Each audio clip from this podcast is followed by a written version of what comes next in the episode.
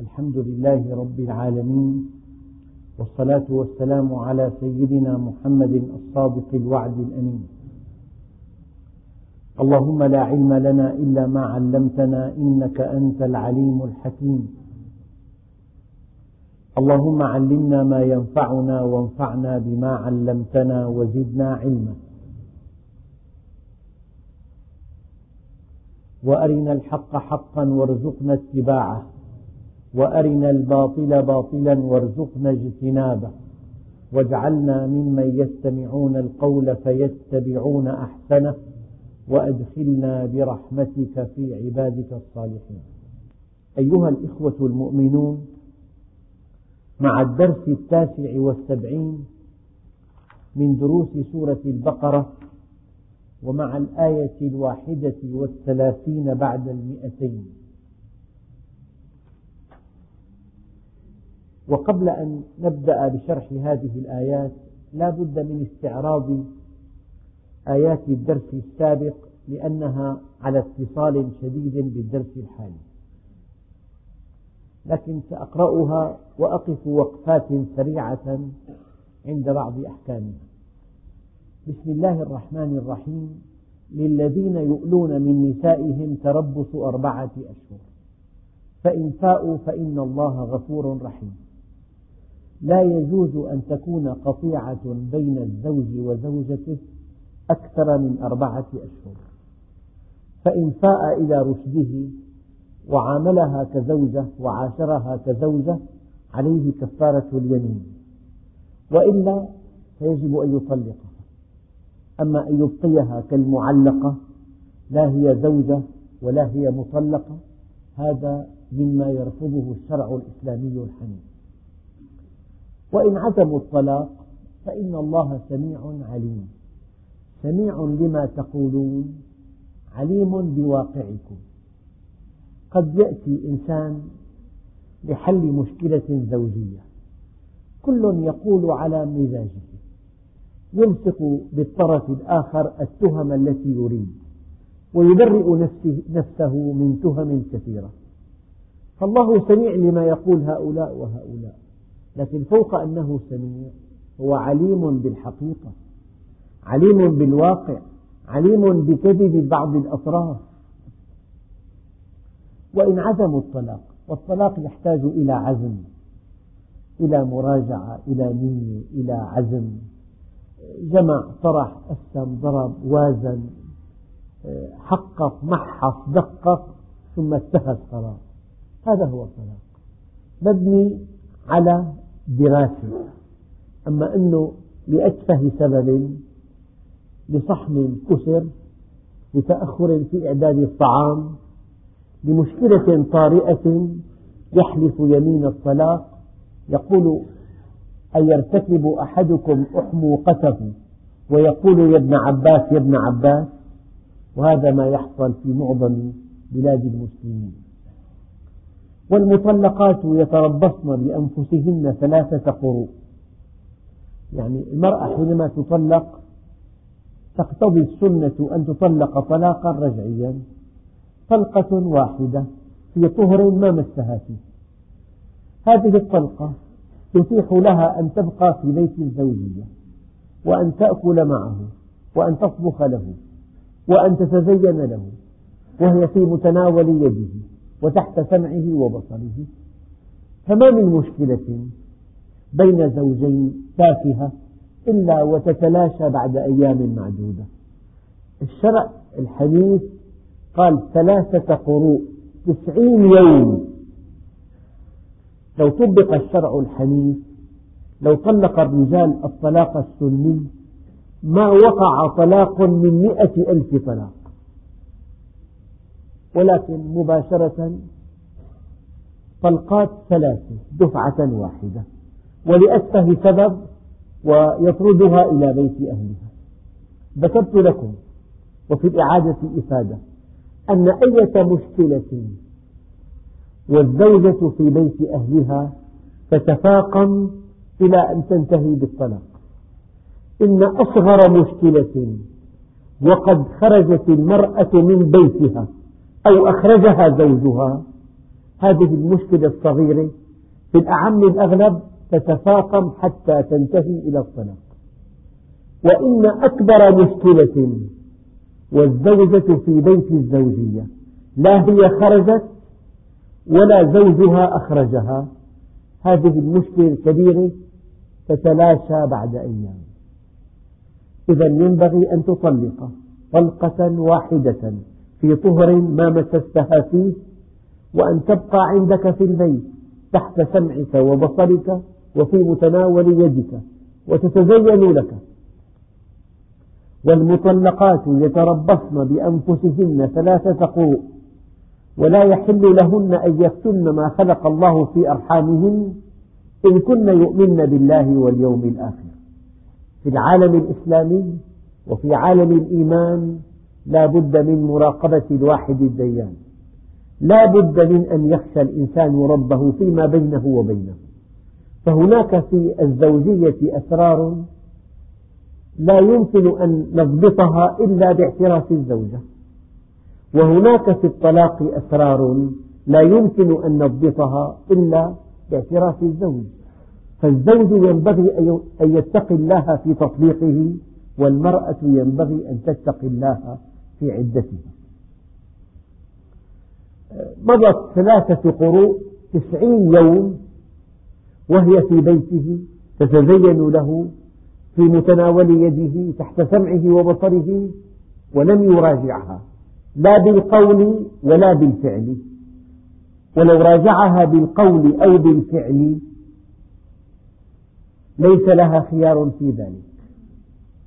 يجب أن ترجع إليه. لا تخير لأنها زوجته. أما إذا مضت التسعون يوما ثلاثة القروء ثلاثة الحيضات أو ثلاثة الأطهار ملكت نفسها. هي أول مشكلة لهذه الزوجة الآن بإمكانها أن ترفض أن تعود إليك. وهذا من حقها. لكن إذا وافقت بإمكانك أن تعيدها إليك بعقد ومهر جديدين ولا شيء عليك ولو كان المهر رمزيا.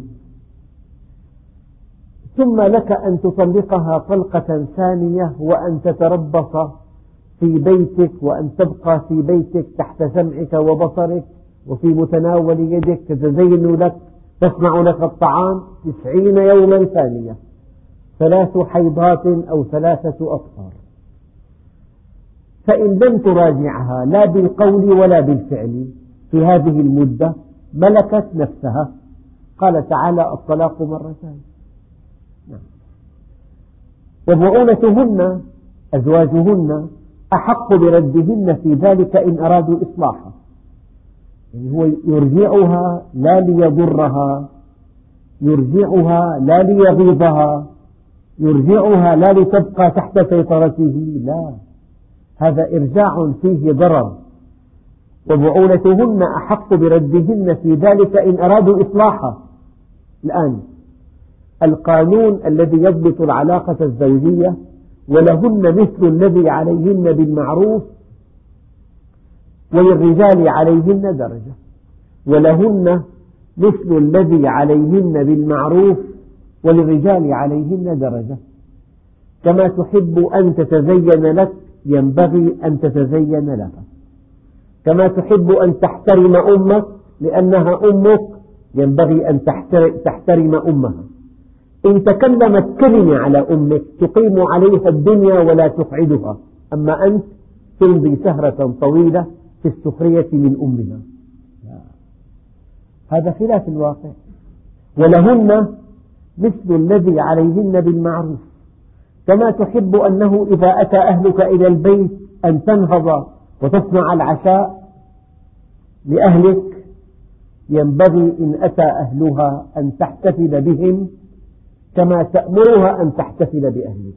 لا في القانون أبدا. لهن مثل الذي عليهن بالمعروف. كما أنه إذا مرضت أمك تغيب عن البيت أياما طويلة لخدمة أمك وأبيك. كذلك إذا مرض أبوها أو أمها ينبغي أن تسمح لها بالذهاب إليهن. فالإنسان المؤمن المستقيم بالتعبير المعاصر الحضاري لهن مثل الذي عليهن بالمعروف. يعني كل إنسان يعرف ما ينبغي أن يفعله. لكن لا بد في هذه المؤسسة من مدير من قائد من صاحب قرار. وللرجال عليهن درجة واحدة هي درجة القرار. لا بد من إنسان واحد يقول لا أو نعم. يعني الابن يريد أن يسافر وحده إلى بلد غربي وهو مراهق وأغلب الظن أنه يسقط في الفاحشة. الأم بدافع من عاطفتها العمياء تحبه أن يسافر. الأب صاحب قرار. لا انتهى الأمر. لأنه بعد نظره كبير وقراره حاسم وإدراكه أعمق ومعرفته بالحياة أدق وخبرته بالمشكلات أعمق. فلا بد من صاحب قرار هي هذه الدرجة. درجة القيادة. والله عزيز حكيم. الطلاق مرة تسعين يوم تسعين يوم. بعد هاتين المرتين إمساك بمعروف أو تسريح بإحسان. يعني تعاشرها كزوجة تحترمها كزوجة شريكة حياتك لها مثل ما لك عليها مثل ما عليك. إمساك بمعروف لا تهجر لا تضرب لا تقبح لا توبخ أو تسريح بإحسان. ما هو التسريح بالإحسان؟ أنك إذا سرحتها وطلقتها ينبغي أن تكف عنها. أما أن تفضحها أما أن لا تدع عليها سترا أما أن تبالغ في أخطائها هذا خلاف الآية الكريمة. تسريح بإحسان. ليش طلقتها؟ والله سبحان الله يعني ما صار نصيب. ما صار انسجام. يعني هل تشكو من أخلاقها؟ أنت لا تشكو من أخلاقها. لا والله. لا والله. إنسانة عفيفة هل هل تشكو من رقة دينها؟ لا والله. هذا الزوج المؤمن. إمساك بمعروف. إما أن تعاملها كزوجة معاملة طيبة. أو تسريح بإحسان. ولا يحل لكم أن تأخذوا مما آتيتموهن شيئا. قدمت لها مهرا من حقها. الطلاق يوجب المهر المعجل والمؤجل. قدمت لها هدايا من حقها. إلا إلا أن هذه المرأة إذا كرهت زوجها كراهية ربما أوقعتها في الحرام. يعني ممكن ممكن. أهل جهل يزوجون بنت في السابعة عشرة إلى رجل في الستين في الخمسة وستين طمعا بماله. فهذه البنت إن لم تثق هذا الزوج بهذا الفارق الكبير في السن لم تثق مرضه ولا متاعبه ولا شيخوخته وهي في ريعان الصبا فربما زلت قدمها فإن ولا تأخذوا مما آتيتموهن شيئا إلا أن يخافا ألا يقيما حدود الله. قالت يا رسول الله إني أكره الكفر بعد الإيمان. قال هل يعني تشكينا من دينه أو أخلاقه؟ قالت لا لكني أكره الكفر بعد الإيمان. قال طلقها تطليقا. وردي له الحديقة المرأة إذا كرهت زوجها كراهية لا تحتمل يمكن أن تفتدي نفسها بما بحدود المهر أن تسامحه بالمهر وربما ردت له الهدايا. هذا هو الخلع إلا أن يخافا ألا يقيما حدود الله فإن خفتم ألا يقيما حدود الله فلا جناح عليهما فيما افتدت به. تلك حدود الله فلا تعتدوها ومن يتعد حدود الله فأولئك هم الظالمون. صار في عنا الإيلاء. حلف ألا يقرب امرأته. دون أربعة أشهر مسموح. إذا حلف ألا يقربها ثلاثة أشهر. ثم وجد الأمر لا يستدعي ذلك. مظلومة. هي فإذا حنث بيمينه عليه كفارة. مسموح أن تقاطعها أو أن تهجرها دون أربعة أشهر. أما أربعة أشهر إما أن تمسكها زوجة أو أن تسرحها سراحا جميلا. هلا الطلقة السنية أن تطلق في طهر ما مسستها فيه تطليقة واحدة. ثلاث حيضات بثلاث حيضات. الطلاق مرة قال فإن طلقها المرة الثالثة تخنت يعني هلا فإن طلقها فلا تحل له من بعد حتى تنكح زوجا غيره. زواج طبيعي مع الدخول على التأبيد. زواج طبيعي مع الدخول على التأبيد. فإن كانت العلة من الزوجة في الأعم الأغلب سيطلقها الثاني فإن طلقها الثاني اقتنعت الزوجة أنها هي السبب. يمكن أن ترجع إلى الأول وتغير سياستها معه. وإن كان, وإن كان السبب هو الزوج الثاني لا يتخلى عنها وقد فقدها الزوج كليا. أما هذا الذي يتزوج المرأة ليلة واحدة ليحللها إلى زوجها النبي عليه الصلاة والسلام قال لعن الله المحلل والمحلل له.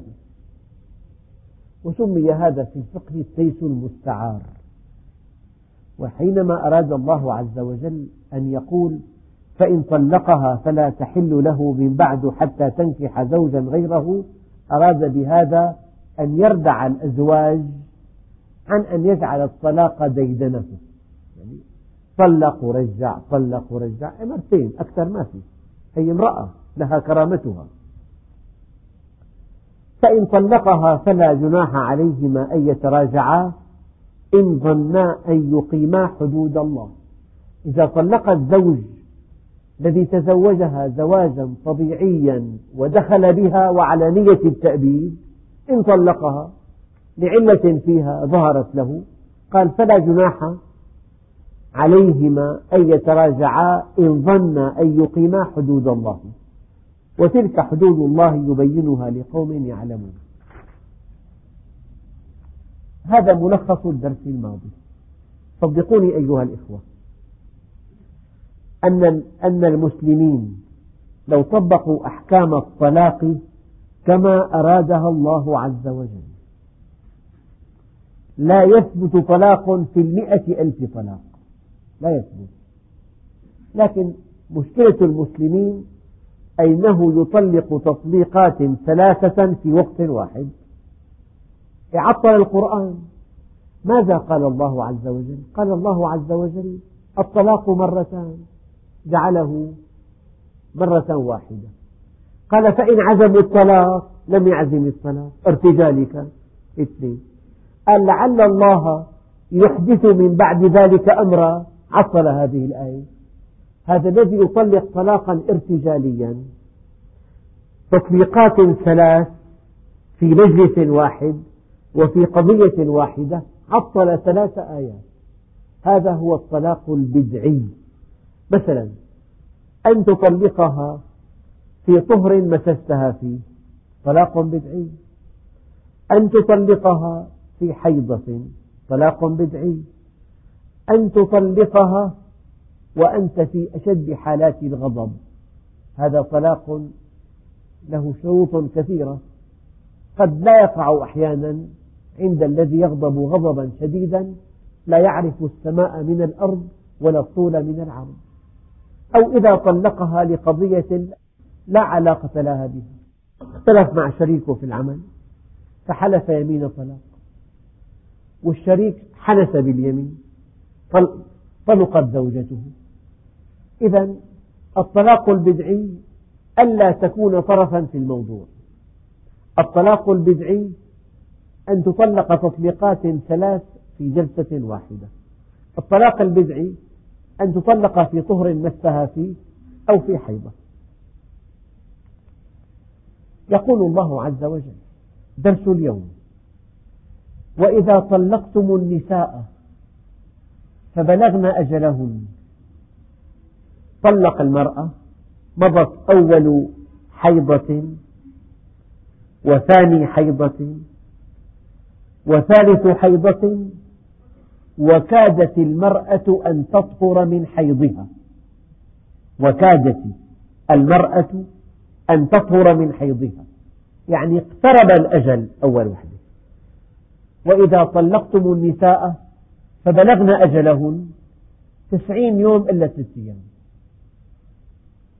فأمسكوهن بمعروف أو سرحوهن بمعروف. يجب أن تراجعها لا إضرارا بها بل رحمة بها. أمسكها بمعروف يعني ادخل إلى البيت هاشا وباشا أطعمها مما تأكل ألبسها مما تلبس لا توبخ لا تضرب لا تسفه عاشرها كزوجة أعطها حقها. قال هذا هو الحكم الشرعي. أمسكوهن بمعروف أو سرحوهن بمعروف. لكن هناك من يريد أن يضر بزوجته. والله أيها الإخوة كل أسبوع تأتيني قضايا من هذا النوع. قبل أسبوع لا يطلقها يراجعها لئلا يدفع مهرها. كلما اقتربت العدة أن تنقضي راجعها. لا بقصد أن يعيدها زوجة لا. بقصد أن يضرها. قال ولا تمسكوهن ضرارا لتعتدوا. ومن يفعل ذلك فقد ظلم نفسه. ولا تتخذوا آيات الله هزوا. واذكروا نعمة الله عليكم وما أنزل عليكم من الكتاب والحكمة.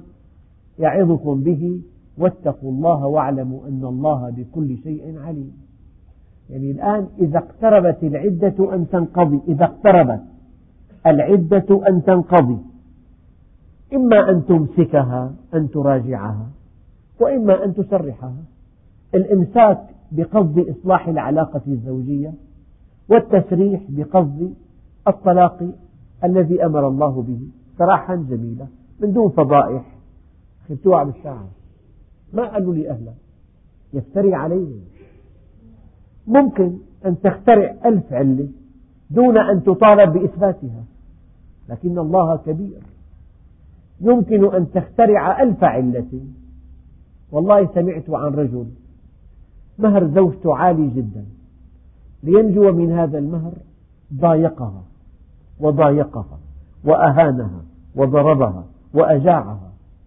وجعلها خادمة في بيت أهله إلى أن افتدت نفسها بكل شيء. فلما طلقها صار يتندر بطلاقها. وقد أعانته أمه على ذلك. في لحظة واحدة يعني ارتكب حادث سير هو وأمه أصبحا قطعا قطعا. الله كبير. إياك أن تظلم من لا ناصر له إلا الله. إياك ودعوة المظلوم. فإنه ليس بينها وبين الله حجاب. يقولوا أنه يحيى البرمكي كان من أقرب الناس إلى هارون رشيد يعني كان الرجل الثاني. فعز وجاه ومال وقصور. يعني الشخص الثاني في البلد. والدولة العباسية تحكم ثلث العالم تقريبا. يعني الآن كيف أمريكا؟ هكذا كانت فجأة غضب عليه هارون رشيد وأودعه في الجحيم فمرة واحد قال له انظر إلى ما كنت فيه وما أنت فيه.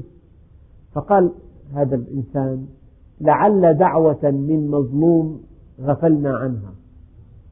لعل دعوة من مظلوم غفلنا عنها.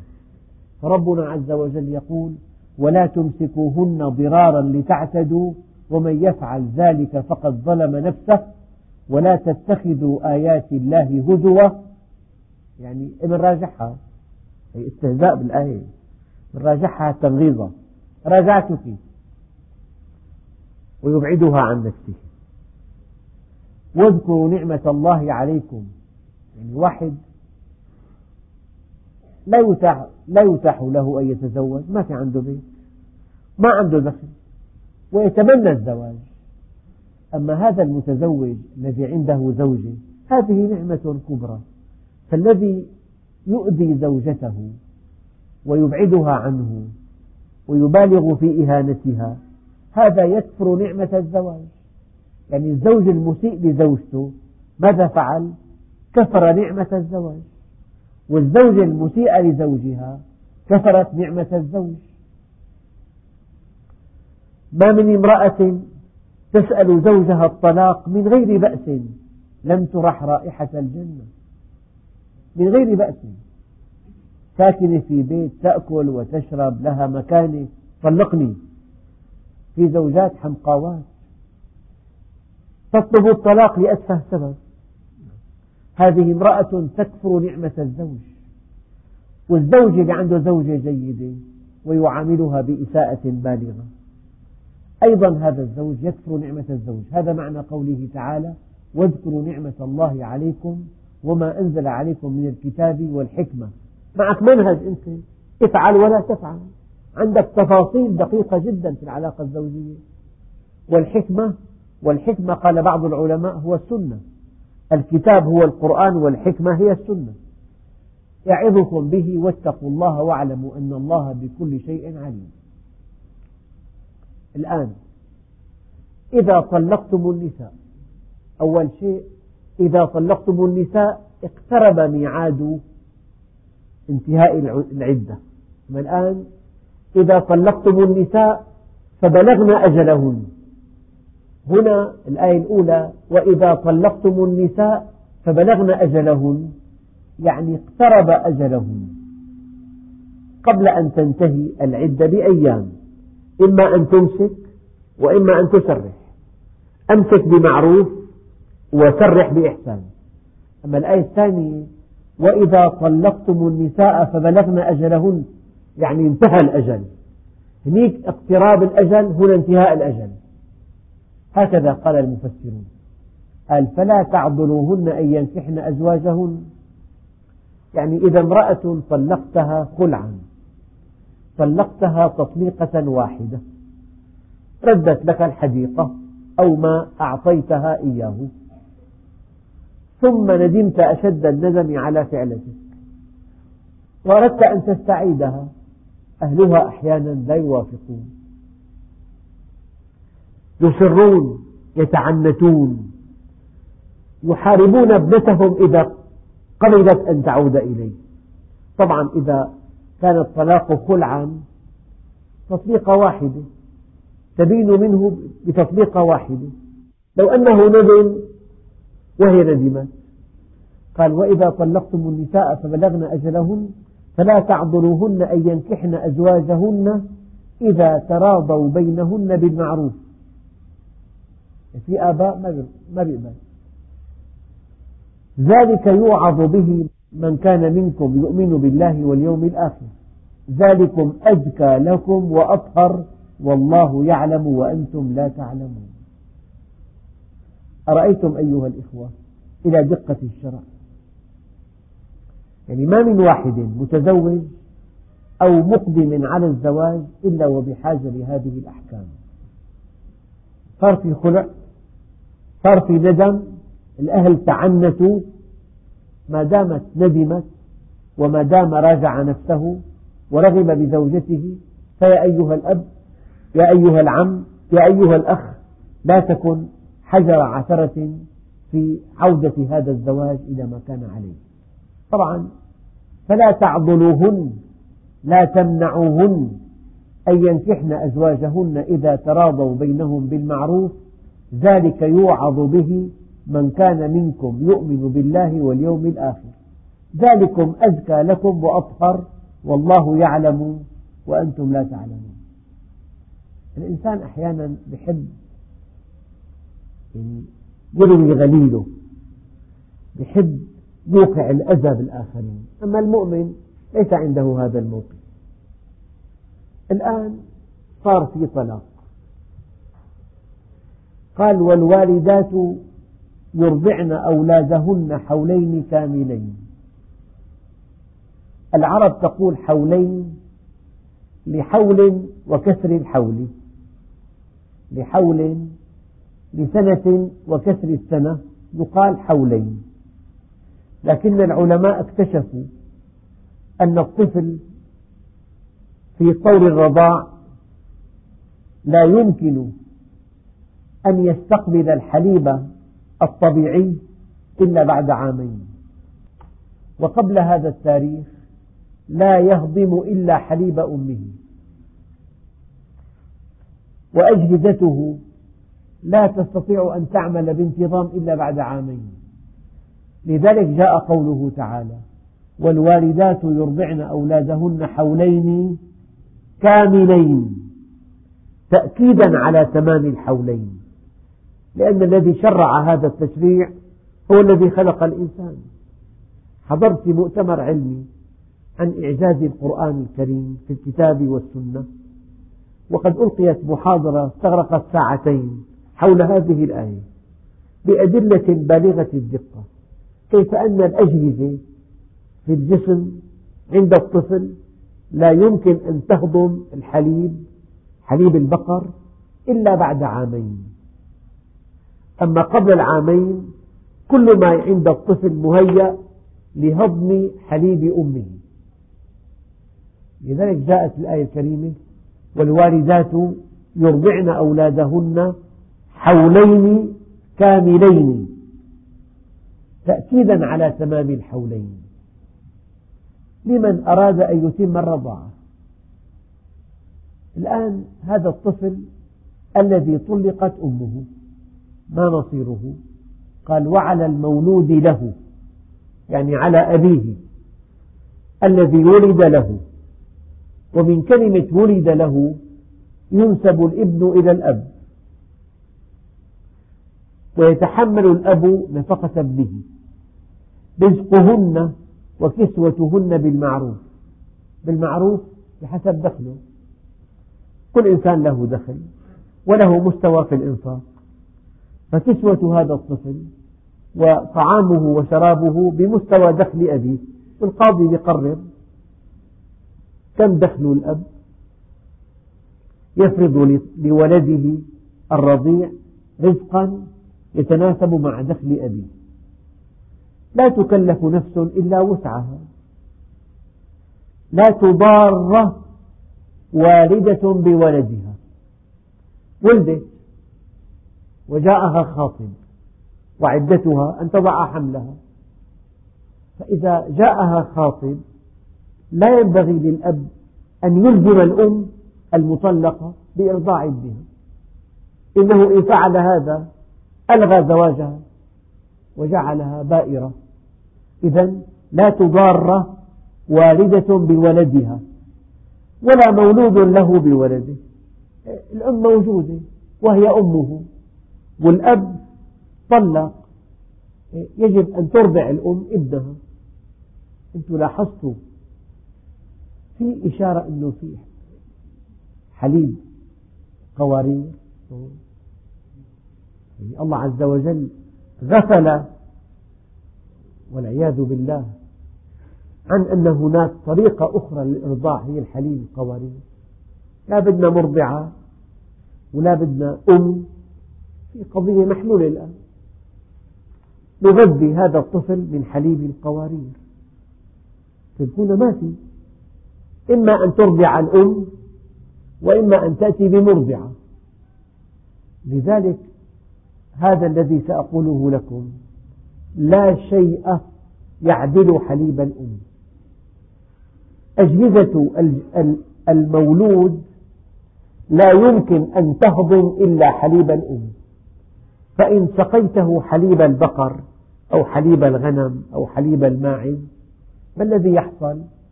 أربعة أخماس الأحماض الأمينية تبقى في الدم وهذه تصيب المولود حينما يكبر بآفات قلبية ووعائية بل إن هناك تجربة أو دراسة رصينة عميقة حول علاقة الذكاء بالإرضاع الطبيعي.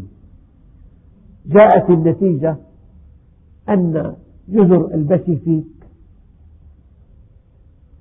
ذكاء أولادهن في الدرجة الأولى بسبب أن أهل هذه الجزيرة لا يعرفن الإرضاع الصناعي إطلاقا. الشيء الذي لا يصدق أن حليب الأم تتبدل نسبه في أثناء الرضعة الواحدة. يبدأ في أول الرضعة أربعين بالمئة دسم ستين بالمئة ماء. ينتهي أربعين بالمئة ماء ستين بالمئة دسم. تتبدل نسب الحليب كل يوم بقدرة قادر. حليب معقم. يهضم في ساعة ونصف. فيه مواد مضادة للجراثيم. فيه مواد فيه مناعة الأم بأكملها. بارد صيفا. دافئ شتاء معقم تعقيما تاما. يهضم في أقل وقت. لا يبقى منه أثر في الأوعية. لذلك وهذه آية من آيات الإعجاز القرآني. لا تجد في كل هذه الآيات ما يسمى بالإرضاع الصناعي الحليب البديل إما أن ترضعه أمه أو أن ترضعه مرضعة. لا تكلف نفس إلا وسعها لا تضار والدة بولدها ولا مولود بولده وعلى الوارث مثل ذلك. مات الأب طلقوا مات. على الوريث أن يؤمن نفقة إرضاع ولد ورثه ومن هذه الآية استنبط باب النفقة في الفقه أن الغرم بالغنم الذي يرث بعد الموت ينفق في الحياة. الذي يرث بعد الموت ينفق في الحياة. فإن أرادا فصالا عن تراض منهما. يعني أرادا أن يفطنا هذا الولد عن تراض منهما وتشاور فلا جناح عليهما وإن أردتم أن تسترضعوا أولادكم فلا جناح عليكم. يعني إن أردتم لسبب قاهر طلق زوجته وجاء من يخطبها ولم يجد مرضعة ومضى على إرضاعه سنة وثمانية أشهر. فاتخذ الأب والزوجة المطلقة قرارا بإنهاء الإرضاع. فإن أرادا فصالا عن تراض منهما وتشاور فلا جناح عليهما وإن أردتم أن تسترضعوا أولادكم فلا جناح عليكم. إذا سلمتم ما آتيتم بالمعروف.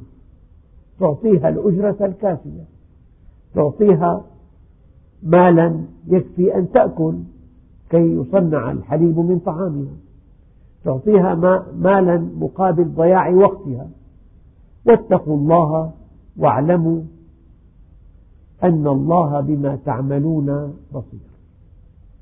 يعني الله عز وجل سميع إذا قلتم بصير إذا تحركتم عليم بطواياكم سميع بصير عليم. بالكلام يسمع كلامكم. بالكلام يسمع كلامكم. بالحركة يرى تحرككم.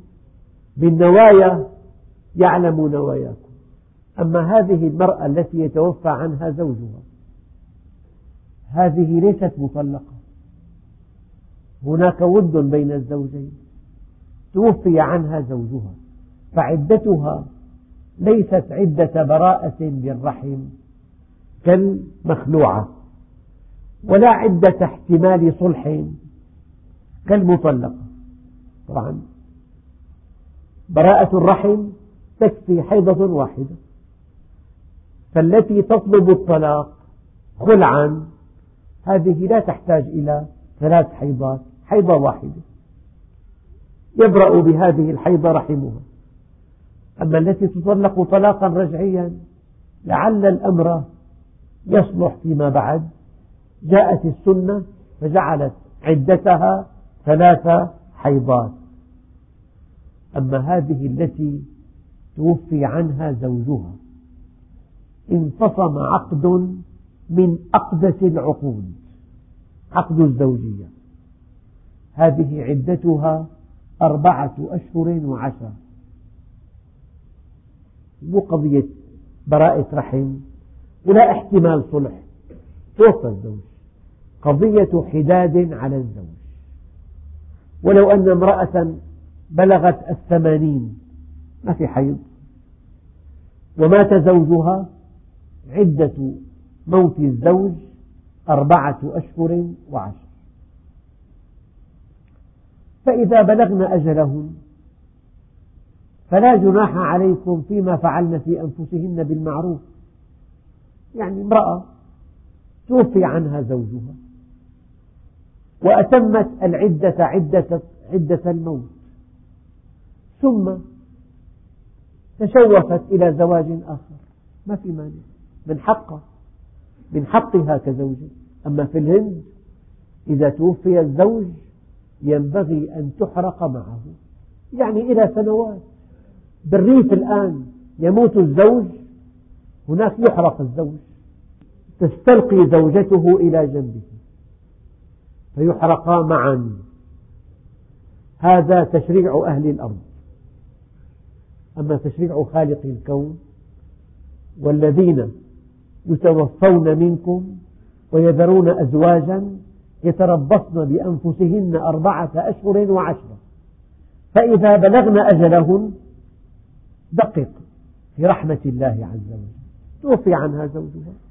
لم تكن تنجب ما لحد. وهي في سن مقبول بثلاثين أربعين. تشوفت إلى الزوج وجاء, وجاء الزوج. لا مانع ما فعلت شيئا. أما هذا الحزن المديد هذا غير شرعي.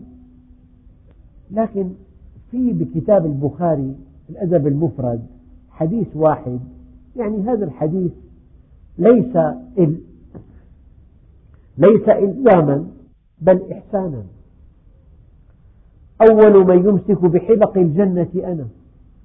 فإذا امرأة تنازعني تريد أن تدخل الجنة قبلي. قلت من هذه يا جبريل؟ قال هي امرأة مات زوجها وترك لها أولادا فأبت الزواج من أجله. هذه امرأة يمكن أن تنازع رسول الله دخول الجنة لأنها ضحت بحظها من الزواج من أجل تربية أولادها. يعني في الأعم الأغلب إن تزوجت زوجا قد لا يرضى زوجها أن يبقى أولادها معها. إذا عاشوا عند بيت جدتهم أو جدهم. ما في انضباط هناك يعني الجد والجدة ليس في مستوى أن يضبطا هؤلاء الأولاد. فقد ينحرف بعض الأولاد. فهذه الزوجة والله أعرف امرأة مات عنها زوجها في الثانية والعشرين. وهي على جانب من الجمال كبير وخطبها رجال قمم من علية القوم وعندها ولد واحد فعكفت على تربيته التربية المثلى تربية علمية وأخلاقية تربية جسمية حتى صار يعني علما من أعلام البلد. فهذه امرأة ضحت بحظها من الزواج في سبيل تربية أولادها. لها عند الله أجر كبير. لكن لا نلزم أية امرأة توفي عنها زوجها وهي في ريعان الشباب أن تمتنع عن الزواج. هذا من حقها. فلازم أما في الهند يجب أن تحرق معه. يكون حارق قلبها بحياته وعندما مات حرقه. نعم. فإذا بلغن أجلهن فلا جناح عليكم فيما فعلن في أنفسهن بالمعروف. والله بما تعملون خبير. ثم يقول الله عز وجل ولا جناح عليكم فيما عرضتم به من خطبة النساء أو أكننتم في أنفسكم. يعني امرأة مات عنها زوجها. أنت قلت كلمة لإنسان قريب لها أو لإنسانة من محارمك قريبة لها. والله الإنسان أنا يعني معجب بأخلاقه. يعني في احتمال حينما تنتهي عدتها أن أتزوجها. ولا جناح عليكم فيما عرضتم به من خطة النساء أو أكننتم في أنفسكم علم الله أنكم ستذكرونهن ولكن لا تواعدوهن سرا لا لقاء ولا خلوة إلا أن ينتهي أن تنتهي عدة وفاة الزوج. بعد إذن تخطبها خطة رسمية كأية امرأة. ولكن لا تواعدوهن سرا إلا أن تقولوا قولا معروفا ولا تعزموا عقدة النكاح حتى يبلغ الكتاب أجله. لا يمكن أن ينعقد زواج في عدة المتوفى عنها زوجها. حتى يبلغ الكتاب أجله أي حتى تنقضي عدة الوفاة أربعة أشهر وعشر. واعلموا أن الله غفور حليم يعني لا تخفى على الله خافية. إن أسررت أو أعلنت أخفيت أو أظهرت نطقت أو سكت فأنت عند الله سواء. ثم يقول الله عز وجل لا جناح عليكم إن طلقتم النساء ما لم تمسوهن. يعني صار في عقد زواج عقد شرعي بإيجاب وقبول وشاهدين ومهر. ولم يكن الدخول ما صار دخول ما لم تمسوهن. قال لا جناح عليكم إن طلقتم النساء ما لم تمسوهن أو تفرضوا لهن فريضة. ومتعوهن على الموسع قدره وعلى المقتر قدره متاعا بالمعروف حقا على المحسنين وإن طلقتموهن من قبل أن تمسوهن وقد فرضتم لهن فريضة فنصف ما فرضتم يعني إذا كان تزوج ولم يسمي المهر. نحن عندنا قاعدة في الشرع. إذا تزوجت ولم تسمي المهر فالعقد ناقص. والعقد فاسد. لكن العقد الناقص أو الفاسد يصحح بمهر مثله أما إذا في رضاعة بين الزوجين فالعقد باطل. العقد الباطل لا ينعقد أصلا. أما العقد الفاسد يصحح. فإنسان تزوج امرأة. لم يسمي المهر. قال لا بد من أن يعطيها شيئا تتمتع به من المال لأنه انخدشت صار في عقد. وعند الناس جميعا هذه المرأة تزوجت وبارك الناس لها زواجها. طبعا بالمناسبة هكذا يقول بعضهم زواج الرجل أحد فصول حياته لكن زواج المرأة كل فصول حياتها. فإذا تزوجت وبارك الناس لها هذا الزواج وفرحوا بزواجها وفرحت هي بزواجها ثم فوجئت أن الزوج لا يريدها. هي مشكلة. شيء انسلم. إناء انكسر. مشكلة ظهرت. قال لا بد من أن تكرمها إكراما ينسيها هذا الإخفاق. لا جناح عليكم. إن طلقتم النساء ما لم تمسوهن. لم يكن هناك دخول. ولكن الفقهاء احتاطوا. أية خلوة تعد كالدخول؟ أية خلوة تعد كالدخول؟ ما لم تمسوهن أو تفرضوا لهن فريضة ومتعوهن على الموسع قدره وعلى المقتر قدره. كل زوج له دخل معين.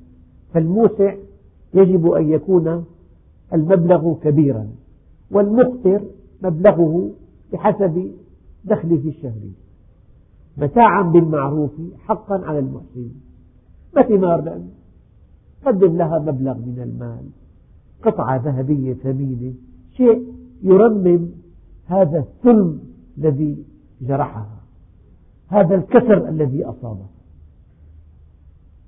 أما وإن طلقتموهن من قبل أن تمسوهن وقد فرضتم لهن فريضة فنصف ما فرضتم. عقد عقد بعد يومين أراد أن يطلق. المهر خمسمائة ألف ترتب عليه مئتان وخمسون ألف ليرة معقول؟ معقول. لأنك جرحت هذه المرأة.